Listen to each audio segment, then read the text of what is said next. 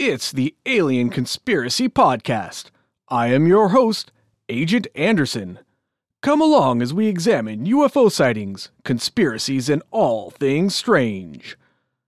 This week, Chapter four of The Report on Unidentified Flying Objects by Edward J. Ruppelt. Before I get started, I'd like to give a quick shout-out to Australia. Got some new listeners there last week, so hello, Australia. Chapter four. Green Fireballs, Project Twinkle, Little Lights, and Grudge. At exactly midnight on September eighteenth, nineteen fifty-four, my telephone rang. It was Jim Phelan, a friend of mine from the Long Beach Press-Telegram, and he had a good flying saucer report hot off the wires. He read it to me. The lead line was, "Thousands of people saw a huge fireball light up the dark New Mexico skies tonight." The story went on to tell about how a blinding green fireball the size of a full moon had silently streaked southeast across Colorado and northern New Mexico at eight forty that night. Thousands of people had seen the fireball.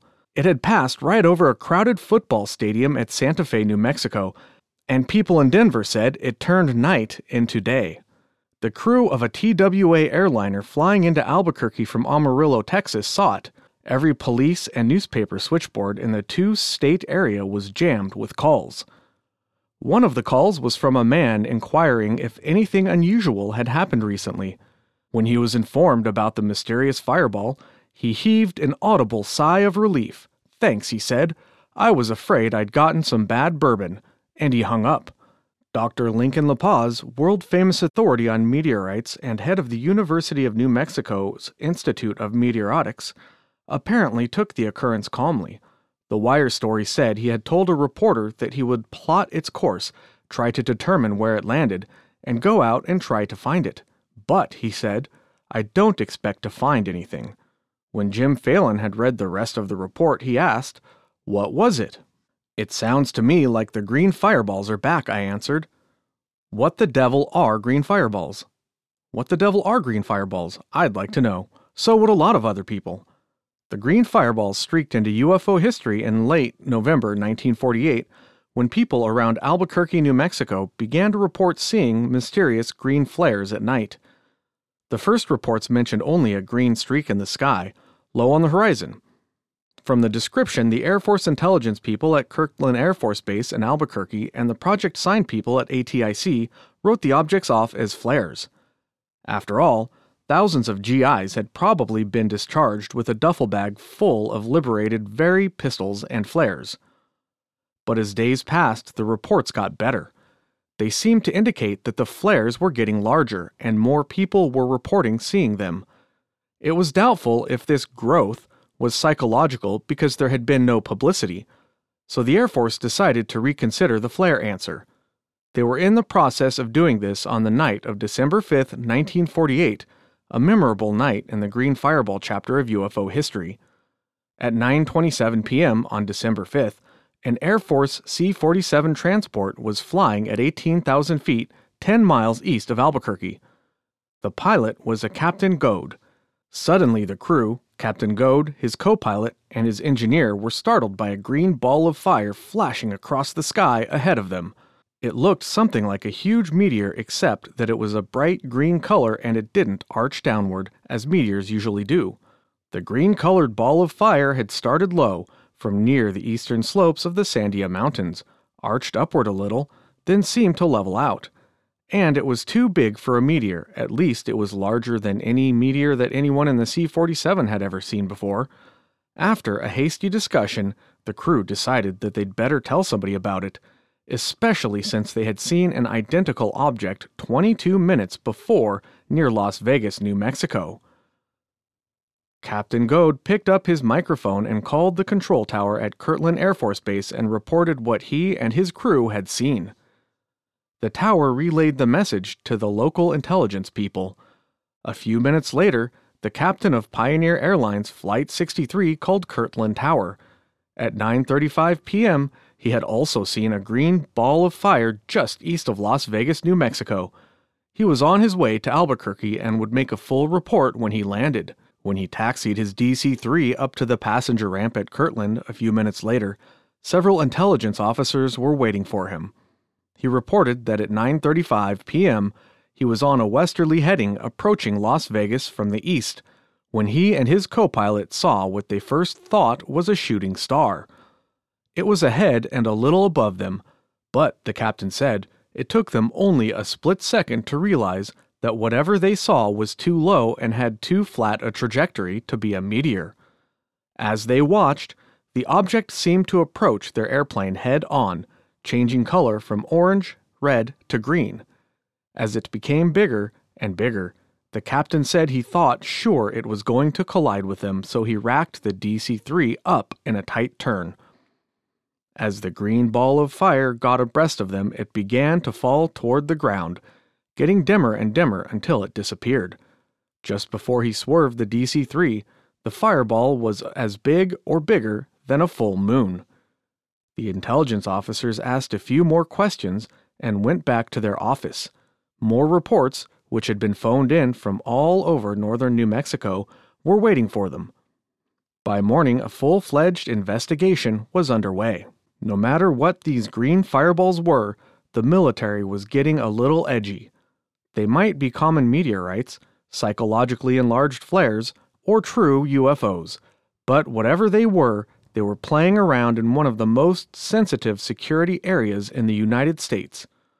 Within a hundred miles of Albuquerque were two installations that were the backbone of the atomic bomb program, Los Alamos and Sandia Base. Scattered throughout the countryside were other installations vital to the defense of the U S, radar stations, fighter intercept bases, and the other mysterious areas that had been blocked off by high chain-link fences. Since the green fireballs bore some resemblance to meteors or meteorites, the Kirtland intelligence officers called in Doctor Lincoln LaPaz. Doctor LaPaz said that he would be glad to help, so the officers explained the strange series of events to him. True, he said, the description of the fireballs did sound as if they might be meteorites, except for a few points. One way to be sure was to try to plot the flight path of the green fireballs the same way he had so successfully plotted the flight path of meteorites in the past. From this flight path, he could determine where they would have hit the Earth, if they were meteorites. They would search this area, and if they found parts of a meteorite, they would have the answer to the green fireball riddle. The fireball activity on the night of December fifth was made to order for plotting flight paths. The good reports of that night included carefully noted locations, the directions in which the green objects were seen, their heights above the horizon, and the times when they were observed. So early the next morning, Doctor LaPaz and a crew of intelligence officers were scouting northern New Mexico. They started out by talking to the people who had made reports, but soon found out that dozens of other people had also seen the fireballs. By closely checking the time of the observations, they determined that eight separate fireballs had been seen. One was evidently more spectacular and was seen by the most people. Everyone in northern New Mexico had seen it going from west to east, so Doctor LaPaz and his crew worked eastward across New Mexico to the west border of Texas, talking to dozens of people. After many sleepless hours, they finally plotted where it should have struck the earth. They searched the area but found nothing. They went back over the area time and time again. Nothing. As Doctor LaPaz later told me, this was the first time that he seriously doubted the green fireballs were meteorites. Within a few more days, the fireballs were appearing almost nightly. The intelligence officers from Kirtland decided that maybe they could get a good look at one of them, so on the night of December eighth, two officers took off in an airplane just before dark and began to cruise around north of Albuquerque. They had a carefully worked out plan where each man would observe certain details if they saw one of the green fireballs. At six thirty-three p m they saw one. This is their report. At six thirty-three p m, while flying at an indicated altitude of eleven thousand feet, a strange phenomenon was observed. Exact position of the aircraft at time of the observation was twenty miles east of the Las Vegas, New Mexico radio range station. The aircraft was on a compass course of ninety degrees. Captain Blank was pilot and I was acting as co-pilot. I first observed the object and a split second later the pilot saw it. It was two thousand feet higher than the plane and was approaching the plane at a rapid rate of speed from thirty degrees to the left of our course. The object was similar in appearance to a burning green flare, the kind that is commonly used in the Air Force. However, the light was much more intense and the object appeared considerably larger than a normal flare. The trajectory of the object, when first sighted, was almost flat and parallel to the Earth. The phenomenon lasted about two seconds. At the end of this time, the object seemed to begin to burn out and the trajectory then dropped off rapidly. The phenomenon was of such intensity as to be visible from the very moment it ignited. Back at Wright-Patterson Air Force Base, A T I C was getting a blow-by-blow account of the fireball activity, but they were taking no direct part in the investigation. Their main interest was to review all incoming U F O reports and see if the green fireball reports were actually unique to the Albuquerque area. They were. Although a good many U F O reports were coming in from other parts of the U S, none fit the description of the green fireballs. All during December nineteen forty-eight and January nineteen forty-nine, the green fireballs continued to invade the New Mexico skies. Everyone, including the intelligence officers at Kirtland Air Force Base, Air Defense Command people, Doctor LaPaz, and some of the most distinguished scientists at Los Alamos had seen at least one. In mid-February nineteen forty-nine, a conference was called at Los Alamos to determine what should be done to further pursue the investigation. The Air Force, Project Sign, the intelligence people at Kirtland, and other interested parties had done everything they could think of and still no answer. Such notable scientists as Doctor Joseph Kaplan, a world-renowned authority on the physics of the upper atmosphere, Doctor Edward Teller, of the H-bomb fame, and of course Doctor LaPaz attended, along with a lot of military brass and scientists from Los Alamos. This was one conference where there was no need to discuss whether or not this special type of U F O, the green fireball, existed. Almost everyone at the meeting had seen one. The purpose of the conference was to decide whether the fireballs were natural or man-made and how to find out more about them. As happens in any conference, opinions were divided. Some people thought the green fireballs were natural fireballs. The proponents of the natural meteor or meteorite theory presented facts that they had dug out of astronomical journals. Green-colored meteors, although not common, had been observed on many occasions. The flat trajectory, which seemed to be so important in proving that the green fireballs were extraterrestrial, was also nothing new. When viewed from certain angles, a meteor can appear to have a flat trajectory. The reason that so many had been seen during December of nineteen forty-eight and January of nineteen forty-nine was that the weather had been unusually clear all over the Southwest during this period. Doctor LaPaz led the group who believed that the green fireballs were not meteors or meteorites. His argument was derived from the facts that he had gained after many days of research and working with Air Force intelligence teams. He stuck to the points that one, the trajectory was too flat, two, the color was too green, and three, he couldn't locate any fragments even though he had found the spots where they should have hit the Earth if they were meteorites. People who were at that meeting have told me that Doctor LaPaz's theory was very interesting, and that each point was carefully considered. But evidently it wasn't conclusive enough, because when the conference broke up after two days, it was decided that the green fireballs were a natural phenomenon of some kind. It was recommended that this phase of the U F O investigation be given to the Air Force's Cambridge Research Laboratory, since it is the function of this group to study natural phenomena, and that Cambridge set up a project to attempt to photograph the green fireballs and measure their speed, altitude, and size. In the late summer of nineteen forty-nine, Cambridge established Project Twinkle to solve the mystery. The project called for establishing three Cinetheodolite stations near White Sands, New Mexico. A Cinetheodolite is similar to a thirty-five millimeter movie camera, except when you take a photograph of an object, you also get a photograph of three dials that show the time the photo was taken, the azimuth angle, and the elevation angle of the camera.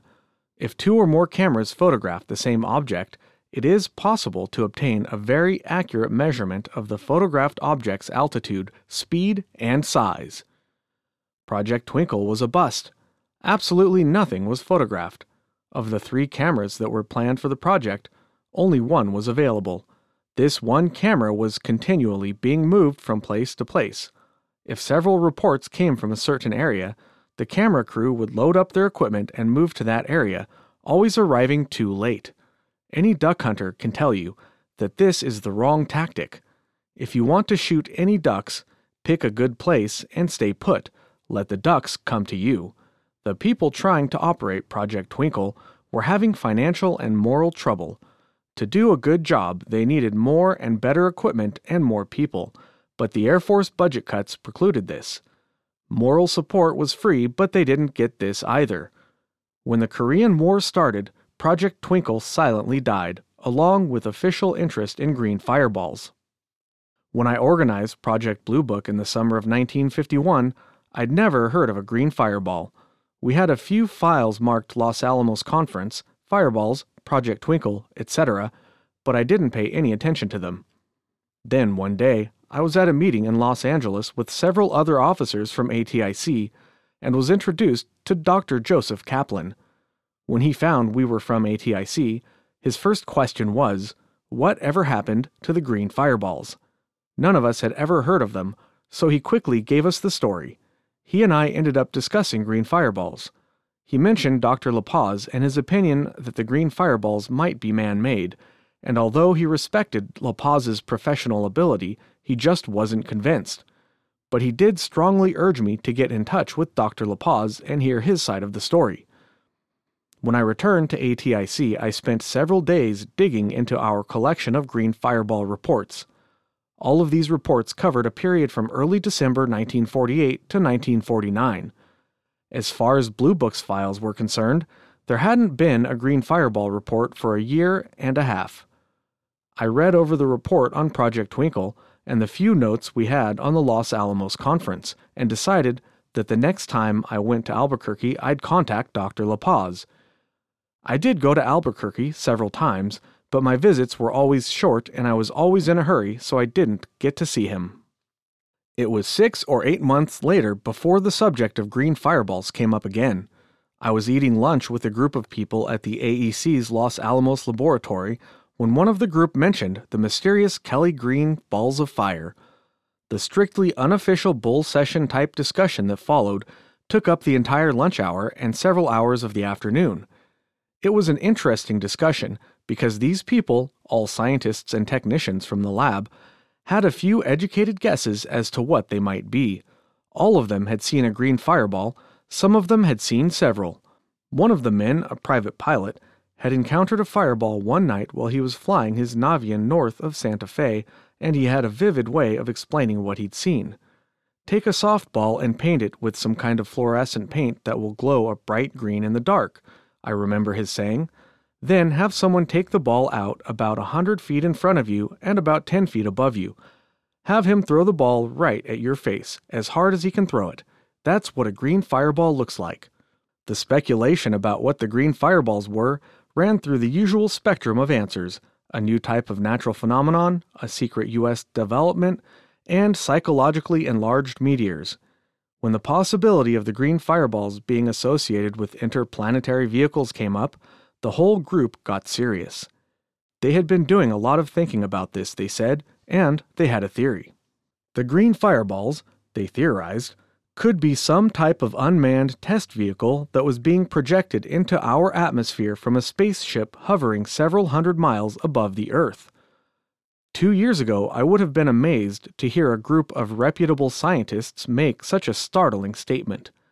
Now, however, I took it as a matter of course. I had heard the same type of statement many times before from equally qualified groups. Turn the tables, they said. Suppose that we are going to try to go to a far planet. There would be three phases to the trip: out through the Earth's atmosphere, through space, and the re-entry into the atmosphere of the planet we're planning to land on. The first two phases would admittedly present formidable problems, but the last phase, the re-entry phase, would be the most critical. Coming in from outer space, the craft would, for all practical purposes, be similar to a meteorite except that it would be powered and not free-falling. You would have myriad problems associated with aerodynamic heating, high aerodynamic loadings, and very probably a host of other problems that no one can now conceive of. Certain of these problems could be partially solved by laboratory experimentation, but nothing can replace flight testing, and the results obtained by flight tests in our atmosphere would not be valid in another type of atmosphere. The most logical way to overcome this difficulty would be to build our interplanetary vehicle, go to the planet that we were interested in landing on, and hover several hundred miles up. From this altitude, we could send instrumental test vehicles down to the planet. If we didn't want the inhabitants of the planet, if it were inhabited, to know what we were doing, we could put destruction devices in the test vehicles, or arrange the test so that the test vehicles would just plain burn up at a certain point due to aerodynamic heating. They continued, each man injecting his ideas. Maybe the green fireballs are test vehicles, somebody else's. The regular U F O reports might be explained by the fact that the manned vehicles were venturing down to within one hundred thousand or two hundred thousand feet of the Earth, or to the altitude at which atmosphere re-entry begins to get critical. I had to go down to the airstrip to get a cargo airlines plane back to Albuquerque, so I didn't have time to ask a lot of questions that came into my mind. I did get to make one comment. From the conversations, I assumed that these people didn't think the green fireballs were any kind of natural phenomenon. Not exactly, they said, but so far the evidence that said they were a natural phenomenon was vastly outweighed by the evidence that said they weren't. During the kidney-jolting trip down the valley from Los Alamos to Albuquerque in one of the cargo airlines bonanzas, I decided I'd stay over an extra day and talk to Doctor LaPaz. He knew every detail there was to know about the green fireballs. He confirmed my findings, that the genuine green fireballs were no longer being seen. He said that he'd received hundreds of reports, especially after he'd written several articles about the mysterious fireballs, but that all of the reported objects were just greenish-colored, common, everyday meteors. Doctor LaPaz said that some people, including Doctor Joseph Kaplan and Doctor Edward Teller, thought that the green fireballs were natural meteors. He didn't think so, however, for several reasons. First, the color was so much different. To illustrate this point, Doctor LaPaz opened his desk drawer and took out a well-worn chart of the color spectrum. He checked off two shades of green, one a pale, almost yellowish green, and the other a much more distinct, vivid green. He pointed to the bright green and told me that this was the color of the green fireballs. He'd taken this chart with him when he went out to talk to people who had seen the green fireballs, and everyone had picked this one color. The pale green, he explained, was the color in the cases of documented green meteors. Then there were other points of dissimilarity between a meteor and the green fireballs. The trajectory of the fireballs was too flat. Doctor LaPaz explained that a meteor doesn't necessarily have to arch down across the sky. Its trajectory can appear to be flat, but not as flat as that of the green fireballs. Then there was the size. Almost always such descriptive words as terrifying, as big as the moon, and blinding had been used to describe the fireballs. Meteors just aren't this big and bright. No, Doctor LaPaz didn't think that they were meteors. Doctor LaPaz didn't believe that they were meteorites either. A meteorite is accompanied by sound and shock waves that break windows and stampede cattle. Yet in every case of a green fireball sighting, the observers reported that they did not hear any sound. But the biggest mystery of all was the fact that no particles of a green fireball had ever been found. If they were meteorites, Doctor LaPaz was positive that he would have found one. He'd missed very few times in the cases of known meteorites. He pulled a map out of his file to show me what he meant. It was a map that he had used to plot the spot where a meteorite had hit the Earth. I believe it was in Kansas. The map had been prepared from information he had obtained from dozens of people who had seen the meteorite come flaming toward the Earth. At each spot where an observer was standing, he'd drawn in the observer's line of sight to the meteorite. From the dozens of observers, he had obtained dozens of lines of sight. The lines all converged to give Doctor LaPaz a plot of the meteorite's downward trajectory. Then he had been able to plot the spot where it had struck the Earth. He and his crew went to the marked area, probed the ground with long steel poles, and found the meteorite. This was just one case that he showed me. He had records of many more similar successful expeditions in his file. Then he showed me some other maps. The plotted lines looked identical to the ones on the map I'd just seen. Doctor LaPaz had used the same techniques on these plots and had marked an area where he wanted to search.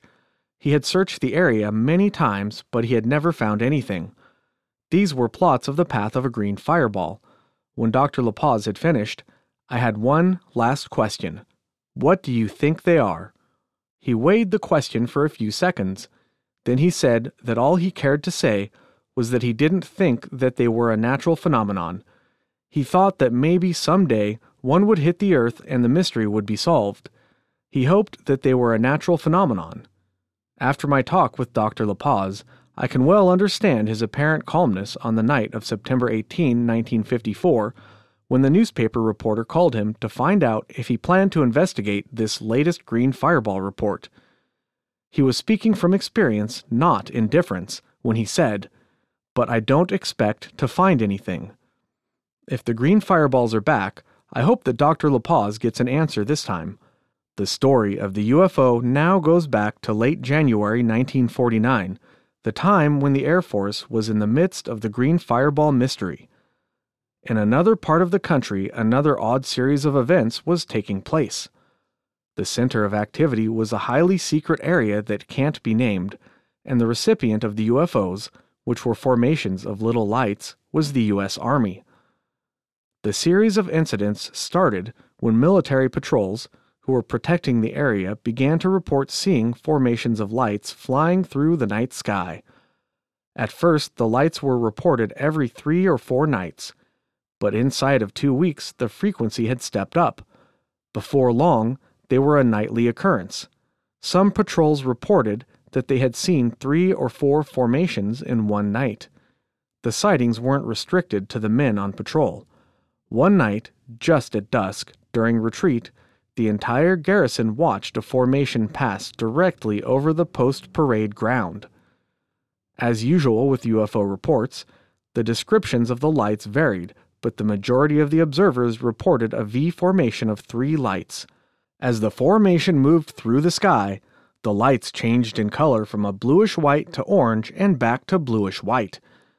This color cycle took about two seconds. The lights usually traveled from west to east and made no sound.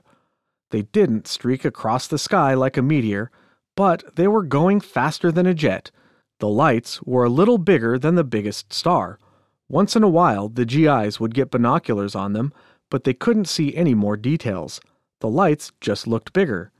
From the time of the first sighting, reports of the little lights were being sent to the Air Force through Army intelligence channels.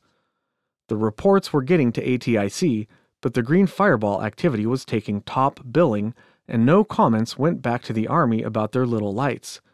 According to an Army G two major, to whom I talked in the Pentagon, this silence was taken to mean that no action, other than sending in reports, was necessary on the part of the Army. But after about two weeks of nightly sightings and no apparent action by the Air Force, the commander of the installation decided to take the initiative and set a trap. His staff worked out a plan in record time. Special U F O patrols would be sent out into the security area, and they would be furnished with sighting equipment. This could be the equipment that they normally used for fire control. Each patrol would be sent to a specific location and would set up a command post.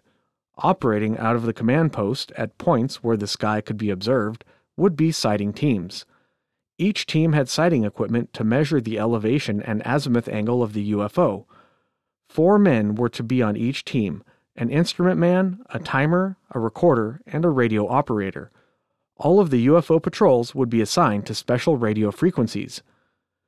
The operating procedure would be that when one sighting team spotted a U F O, the radio operator would call out his team's location, the location of the U F O in the sky, and the direction it was going.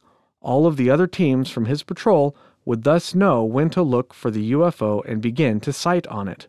While the radio man was reporting, the instrument man on the team would line up the U F O and begin to call out the angles of elevation and azimuth. The timer would call out the time. The recorder would write all of this down. The command post, upon hearing the report of the U F O, would call the next patrol and tell them. They too would try to pick it up. Here was an excellent opportunity to get some concrete data on at least one type of U F O. It was something that should have been done from the start. Speeds, altitudes, and sizes that are estimated just by looking at a U F O are miserably inaccurate. But if you could accurately establish that some type of object was traveling thirty thousand miles an hour, or even three thousand miles an hour, through our atmosphere, the U F O story would be the biggest story since the creation. The plan seemed foolproof and had the full support of every man who was to participate.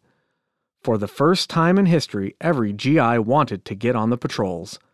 The plan was quickly written up as a field order, approved, and mimeographed.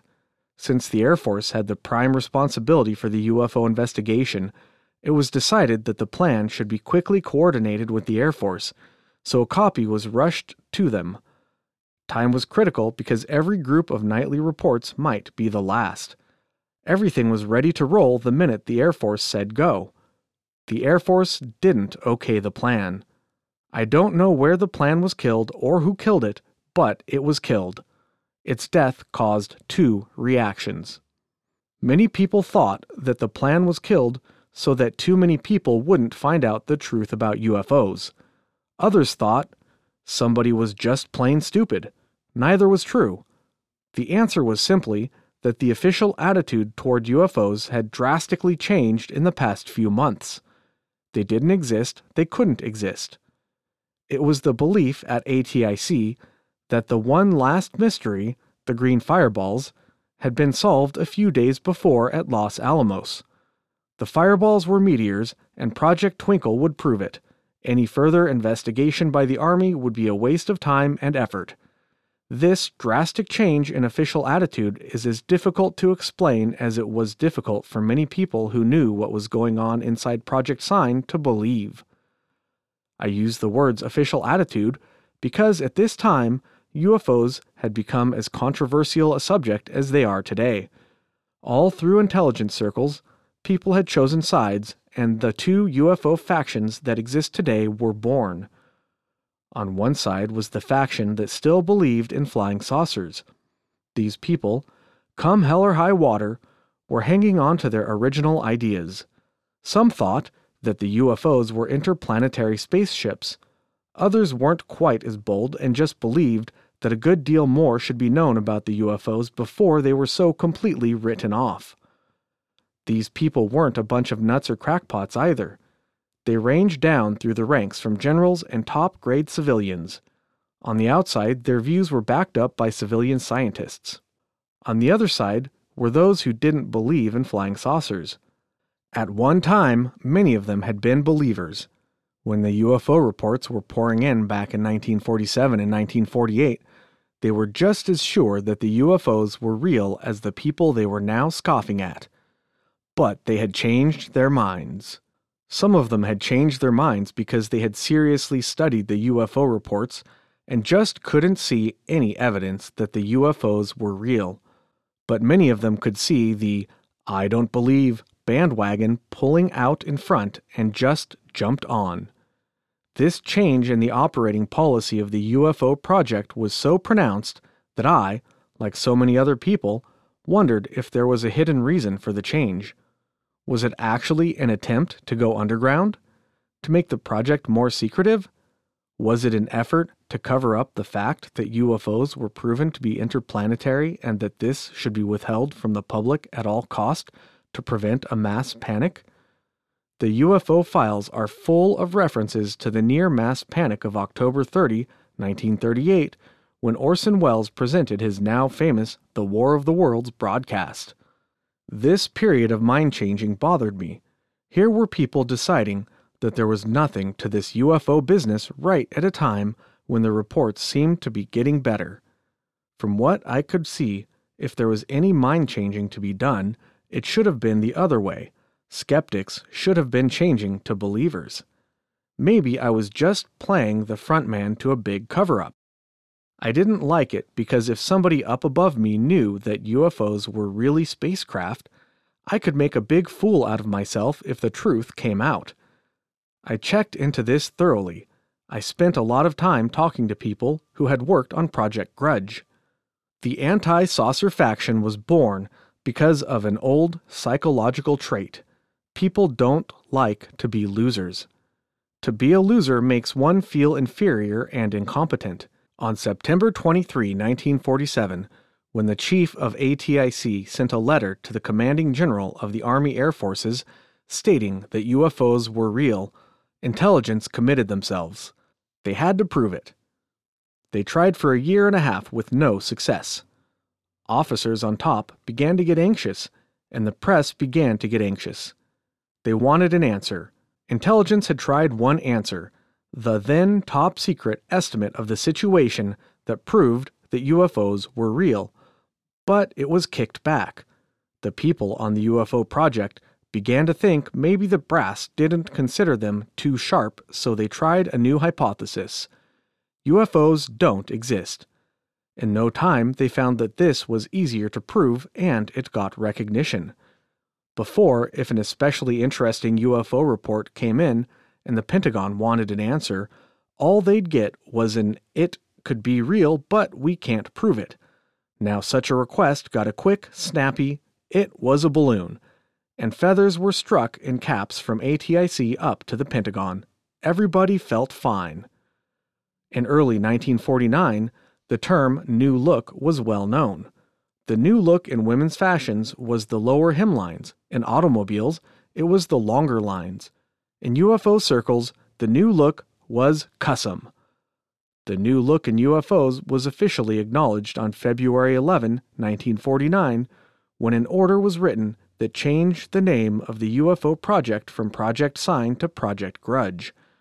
The order was supposedly written because the classified name, Project Sign, had been compromised.